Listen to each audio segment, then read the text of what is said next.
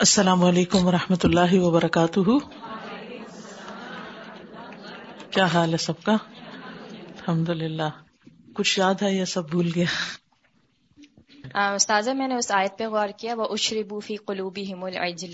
تو الحمد للہ اللہ نے توفیق دی تھوڑا جائزہ لیا محبت کا نا کہ دلوں میں کس کس کی محبت ہے اور پیٹس کی بھی محبت کا آپ نے ذکر کیا تھا تو پھر میں نے گھر جا کے اپنی بلی کو دیکھا۔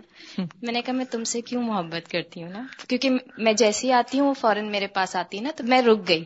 میں نے کہا میں پہلے تمہیں دیکھتی ہوں اور میں سوچتی ہوں کہ میں تم سے کیوں محبت کرتی ہوں۔ وہ مجھے دیکھے جا رہی ہے کہ آج کیا ہو گیا کہ میں آ کیوں نہیں رہی اس کے پاس۔ تو پھر میں نے کہا میں تم سے نا اللہ کی خاطر محبت کیا کروں گی۔ لیکن میں نے آنےسٹلی سوچا کہ ہمارے دلوں میں محبت پلا دیے گئے ہیں لیکن اللہ کی محبت میں اپنے اگر بات کروں تو وہ حصہ ابھی خالی ہے۔ اس شدت کے ساتھ وہ اشد حب اللہ ابھی بھی نہیں آیا۔ اور اللہ تعالیٰ سے دعا کی اللہ تعالیٰ کہ جو محبت پلائے گئے نا وہ ہم آپ کی پلا دیے جائیں۔ اور باقی محبتیں آپ کی خاطر ہوں۔ ہوں گی ضرور جیسے آپ نے کہا کہ انسان کے دل میں یہ ہے کہ محبت وہ کرے گا۔ تو باقی محبتیں بس انشاءاللہ اللہ کی کتابیں ہوں۔ السلام علیکم۔ آیت نمبر ون او فور پہ میں غور کر رہی تھی کہ جب ان کو رائنا کہا گیا تو انہوں نے فوراً بات مان لی سمینا و اطانا کر لیا۔ منظور جی۔ تو یہ مجھے بتا رہی تھی بات کہ جھگڑے سے بہتر ہے کہ ہم اپنی کوئی چیز ایسی اختیار کر لیں جو آپس میں اتفاق پیدا کرے۔ کیونکہ اسی سے لفظوں میں نرمی آ جاتی ہے رویوں میں نرمی آ جاتی ہے تو ایک مقصد پہ فوکس رہتا ہے ورنہ کافی مرائل ڈاؤن بعض اوقات حق پہ ہوتے ہوئے جھگڑا چھوڑ دینا چاہیے، ٹھیک ہے نا؟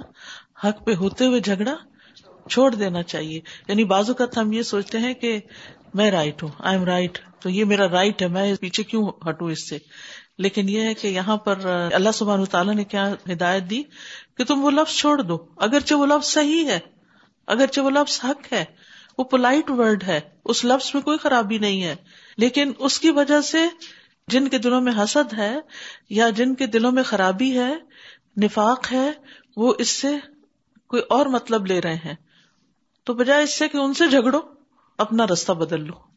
میں آیت نمبر ایٹی ون پر غور کر رہی تھی تو جس میں آپ نے جس طرح بتایا کہ سیاح کا مطلب ایسی برائی جس کو انسان مرتے دم تک قائم رکھے۔ تو یہ ہمارے لیے اس پہ بہت غور و فکر کی ضرورت ہے کہ ہمیں مسلسل اپنے عادات اور اخلاقیات کا جائزہ لینا ہے کہ کچھ ایسی برائی تو نہیں جسے ہم چاہتے ہوئے بھی نہیں چھوڑ سکتے اور اس پہ مستقل ہمیں توبہ کی ضرورت ہے۔ صحیح۔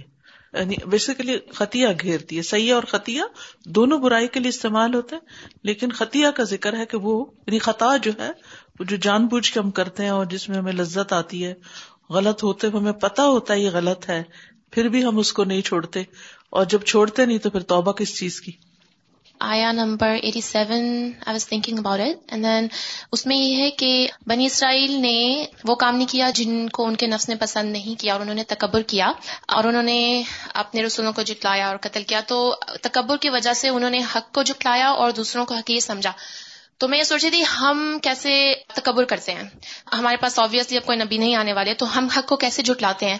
تو اگر ہمیں کوئی حق کی بات بتاتا ہے، تو کیا ہم اس کو پہچانتے ہیں؟ کیا ہم اس کو ایکسپٹ کرتے ہیں؟ اگر ہمیں اپنا کوئی بچہ کچھ بتاتا ہے، تو ہم اس کو ایکسپٹ کرتے ہیں یا پھر ہم اس کو چھوٹا سمجھ کے نظر انداز کر دیتے ہیں اور ہم یہ کہتے ہیں کہ نہیں تمہاری دادی دادا یہ کرتے تھے اور ایسے ہو رہا ہے۔